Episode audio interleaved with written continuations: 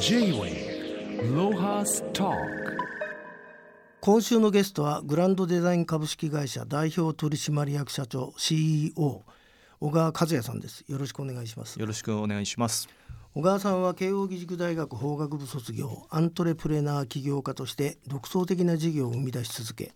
2014年にグランドデザイン株式会社を創設され2017年には世界的に権威のあるマーケティングアワードアメリカの DMA 国際栄光賞を受賞されまたフューチャリストとしてテクノロジーを起点に未来の在り方を提言され著書「デジタルは人間を奪うのか」は高校の教材や入試問題に採用されています。まあ小川君どうもご無沙汰してましたご無沙汰してます。えーまあ小川さんの専門は AI 人工知能を用いた社会システムデザインで人工知能関連特許を多数持っているということですがその会社の事業の一つに買い物マッチングプラットフォームという脳科学に、えー基づいた仕組みのアプリがあるそうですけど少しこれ教えていただけますか？そうです。あのアプリウェブなんですけど、うん。まあアプリのように使えて、うん。生活者の皆さんが買い物するときに商品とお店を選ぶと思うんですけども、はい。生活者がどういう商品をどのお店で買うかっていうことを、うん。いろんなデータをもとうにん。予測をし AI で予測をしてうん。例えばまあその商品を欲しくなるような動機づけ例えば分かりやすく言うとクーポンとかを、うん。えー適切な形で提供してあのお店に行ってある商品を買いたくなるというようなことをあのそのそそれぞれ指向性があるので、はい AI で予測してマッチングするっていう仕組みを作ってます。なるほど。っていうのはあれですか？そうすると君の立場っていうのは、まあ、コンサルタントになるの？コンサルタントではなく、そういうプラットフォームを作ってるんですね。はあなので開発者って開発者形ですね。はい。あそれで思ったようにみんなあのうまくいきましたか？買ってもらってます人間はあのややはり思ってる以上に、うん。心理とか脳の動きって複雑なんで、うん。あの思った通りってなかなかないかないんですけどただ、、はい。ろんな学習ですよね。そのずれたことも含めて学習してるうちにだんだん AI の予測精度って上がっていくのでなるほど。非常にその買っていただきやすくなってますね。なるほど。まあ俺なんかさ単純だからさあの将棋指しでも何でもさややっぱり AI でぐあの学習した人の方が強くなっちゃったもんね。そうですね。ね。将棋なんかは顕著ですね。ねわかりやすいよね。J-Way ロハストあのコロナ禍ではその買い物自体に変化があったと思いますけどな小川君の分析はコロナでどうなりましたかね買い物。そうです。ねあの我々コロナ禍でも運営してたんですけどまずお店ですよね。お店が閉まっていたりとかあの密集度が高くなるとレジがこう行列できちゃったりとかっていう問題があったじゃないですか。うんやっぱりあの時はどうやってその分散して買い物に行くとかその行く時間帯をずらすとかそういうことをそれこそ集中度が高そうな時間を予測して少しずらしてお店に行っていただけるようなことを AI を使ってやってましたね。へえこのさガッチャモールってさああのガガチャも引っか引っ掛けてんの？あ文字は引っ掛けてますね。はああの英語であのガッチャって、まあ、アイガッチュの、まあ、絶あー交的なものなんですけど、うんガチャのガガチャとあのガッチャっていう英語をかけてる感じですね。じゃあもしかしたらあのガガチャもあれかもともとそうなのかやったぜみたいなことなのかねあれはおそらくただガチャガチャって回ってくるから多分ガチャなんじゃないかなと思うんですけどあっちはね。はい、まあ小川さんはあのフューチャリストという、えー肩書きも持ってらっしゃいますけど多角的な観点から未来を考え提言する未来予測家このフューチャリストってお小川さん以外に何人かいいますかね同世代。日本はあまりいないんですよね。ではあフューチャリストって例えば海外でいうと SF 小説家がうん実際そのいろんな科学的根拠に基づいてうん小説を書いてたりする場合もあるんで、なるほど。SF と言いながらもフューチャリストに近い活動をされている方もいますし、うんまあ、いわゆる未来学という学問の観点からうんフューチャリストをやられている方もいますし割と非常にそのまあ多様的な視点ですよね。じゃああれだね預言者じゃなくて科学者に近いんだあフューチャリストは。あの預言者ではないですね。ね よくあので茶化されるんですけど、そうでしょう。あの予言とかは全くできません。はい J-Way ロハストえー小川さんの最新著書「人類滅亡2つのシナリオ AI と遺伝子操作が悪用された未来」っていう本が、えー9月13日に朝日新聞出版より発売されるんですがえーこれ読ませていただいたんですけど、まあ、これまでも人類滅亡っていうのは何度も言われ続けて、まあ、僕の世代小川君も入るのかな？かつてあれだよね。ノストラダムスだよね。ちょうど小学生ぐらいの時かですね。あの時。はい。もう笑ったでしょ？テレビで何回もやってて。ただやっぱり子供だったんで本当に来ると思ってましたね。1999年ですよね。そう。あっという間にお過ぎちゃったけど。ね ただもう2000年代は迎えられないんだなって固く信じてましたよね当時は。あそう。へえ、はい。僕もいい大人だったけどあれだけテレビでやるとね何だったんだろうねあれ。まあでもこの本の、えー頭の方に小川君が人類滅亡の定義を挙げてますけどいいや僕納得したんですけどそれを主たるものをちょっと教えてください。あああの人類の定義もありますよね。で何をもって人類まあこれに関しては現世人類をはいこの本では指してますよ、はいい、わゆるホモ・サピエンスですね。はいで滅亡に関してもいろんな考え方があると思うんですけども、はいこの本の中ではいくつか定義を挙げてるんですが、5つ書いてありました。はい、で特に重要視しているのはいわゆるその、まあ、どんどんその遺伝子がホモ・サピエンスから変化していっていわゆるそのホモ・サピエンスの、まあ、種に当たらないというぐらい、まあ、自らを改変していって、まあ、よく言われるのが、まあ、ポストヒューマンっていう。でポストヒューマン自体もいろんな定義があるんですけどど。まあ、ポストヒューマンになってしまってポストヒューマンが、まあ、地球全体の、まあ、す主たるうん。種になった時っていうのがまあ一個の定義ですね。うん。でまあ、あとは単純にその今現世人類自体が個体数が大幅に減ってしまって、うん。もうその種としてのまあ生存が不可能になっちゃうと、なるほど。まあ、そのあたりをこの本のまあ滅亡の定義にしますね。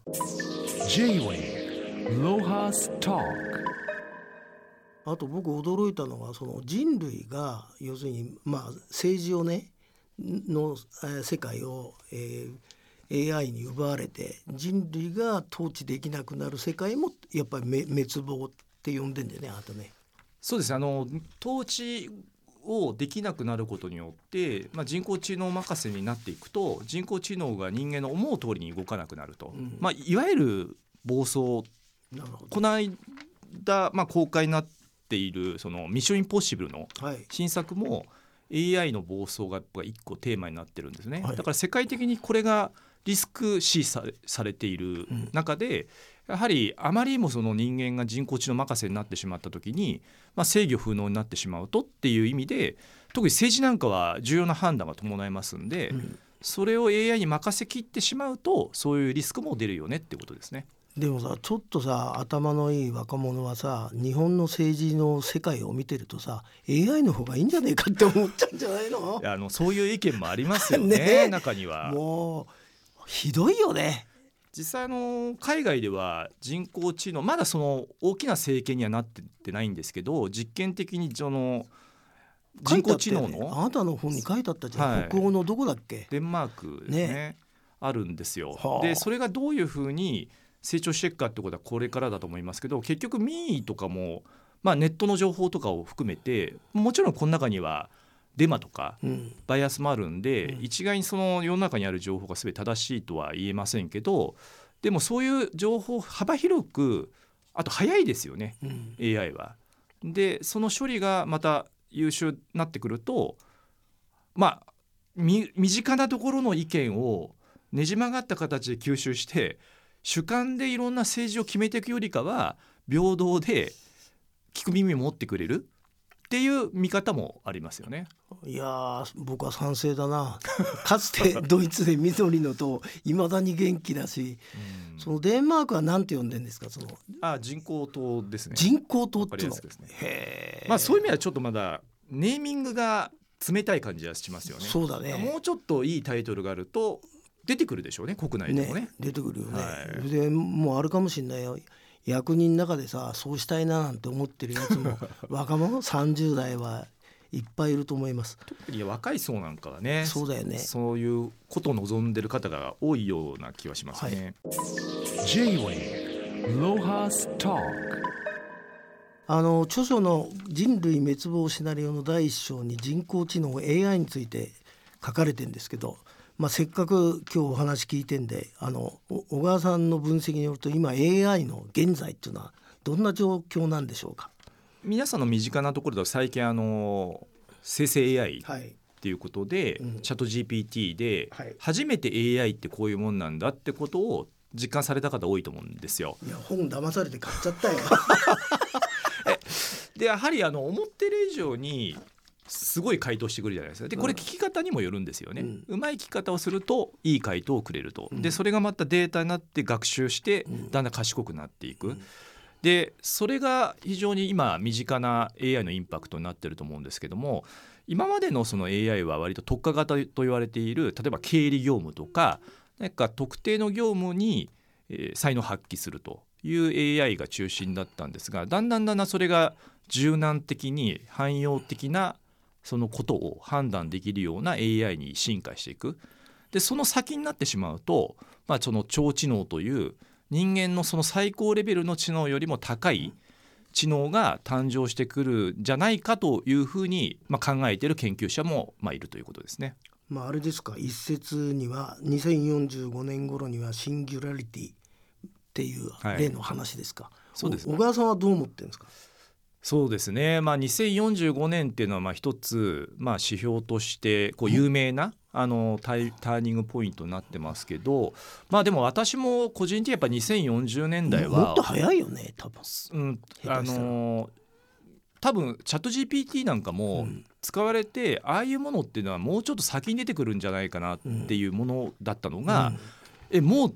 こんななの？っていう驚きはあったと思うんですけども、まあ、割とそういうサプライズは続くんじゃないでしょうかね。な。るほど。J-Way Lohas Talk まああの著書人類滅亡2つのシナリオの第2章がまあ、えーまあ、あなたが大事にしてるのは知能と生命の今度生命の方ねはい、お聞きしたいんですけどゲノム編集による滅亡のシナリオ生命に関するゲノムテクノロジーは今どどんな状況なんでしょうか？そうですね。あのゲノム編集のゲノム自体が一種の情報なんですよね。うん。でそうすると情報である以上例えば AI での解析があれば早く安価にゲノムに関する情報処理ができるということでまあ人体とか生命なんですけど割と情報にもまあ近づいてきているので AI とゲノム編集が同時並行にこう進化していくことでこの 2, 2分野の技術が非常に著しくこう伸びていくっていうふうに考えられていますと。で実際ね、まあ、問題にはなりましたけど2018年にはあのゲノム編集で双子の子供をね産むってこれはもう人類史上初の、まあ、生命操作でこれは非常に問題になり実際この研究者は一回逮捕されてるんですよね。それどこの国だったんですか？中国ですね。あああの本の中に書いてあった。はい、人類の健康のためになんとかって言い訳言ってた 学者、もともとはあの、まあ研究とうん、臨床が大きく2つ違うんですよね。うほう世界的には両方こう禁止している国もあれば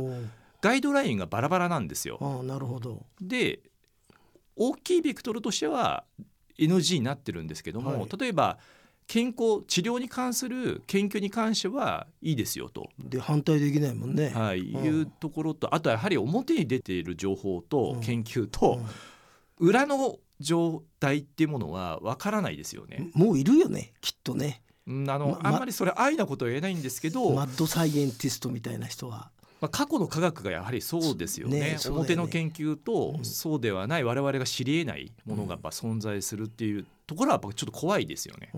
あれは中国のは猿と人一緒にしちゃったのあれ。そうですねそういう研究もありますよね。あはいでもなんか新しい猿ができて面白いかもしれないね。あの笑って入れれるっちゃうんですけどね、はい実際そういうものが自然界に出た時の影響が計り知れないですよね。J-Way まああの人工知能 AI も、えーゲノムテクノロジーも人類の発展のためのまあ画期的な技術っていう側面もありますが、まあ危惧されているのは安定した時のリスクですね。はい。これを小川さんはどう捉えてるんでしょそうですね。あのなるべく性善説には立ちたいですけど、まあ、人類って常に戦争をしてきてますしデュアルユースって言ってるんですけど科学技術って光の部分と影の部分両方あるじゃないですかなる。ほど。でもともと今我々が生活で使ってるような技術も軍事の技術から生まれてきてるものもありますし、逆もあるわけですよね。なのでパワーがある技術ほど悪用もされやすいし、戦争にも使われやすいっていう現実ですよね。はい、まああと小川さんはその時にさ一番あの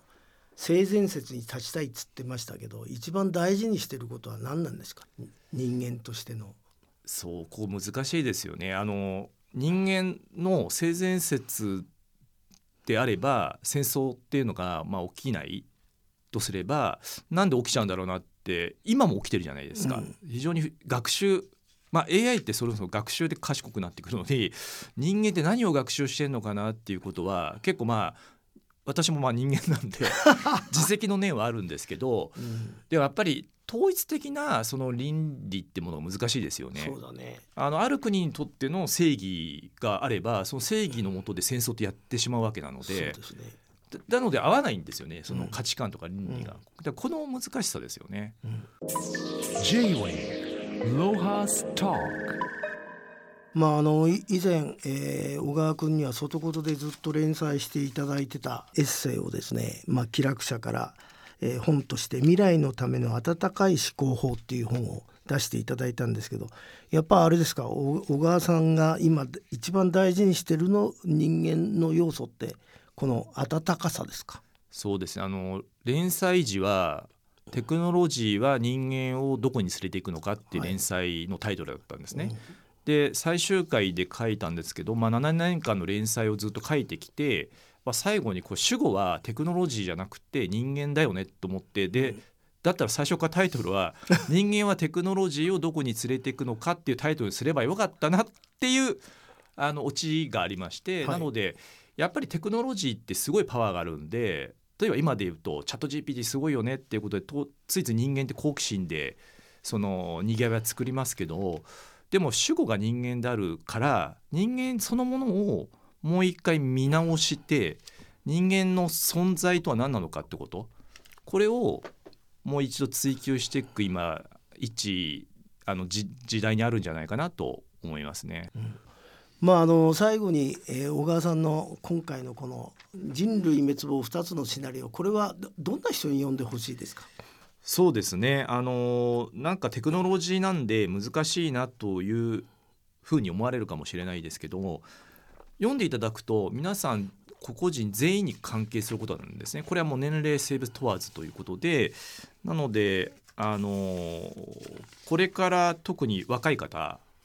がその AI とかそのゲノムというものをかなりその社会的に影響を受けていく世代になっていくと思うんです。例えば10年後の AI とかゲノムの技術って今と比べても相当飛躍的に伸びていてその時例えば働き盛りだったりするとまさにその方たちがこれをどう扱っていくかで未来が変わってくるんで、まあ、あの若い世代の方にも読んでいただけたらなと思いますね。まあ、僕今回一番驚いたのはこの新潮の「初めに」っていうとこのあなたの書き出し読んでさ文章うまくなったなと思って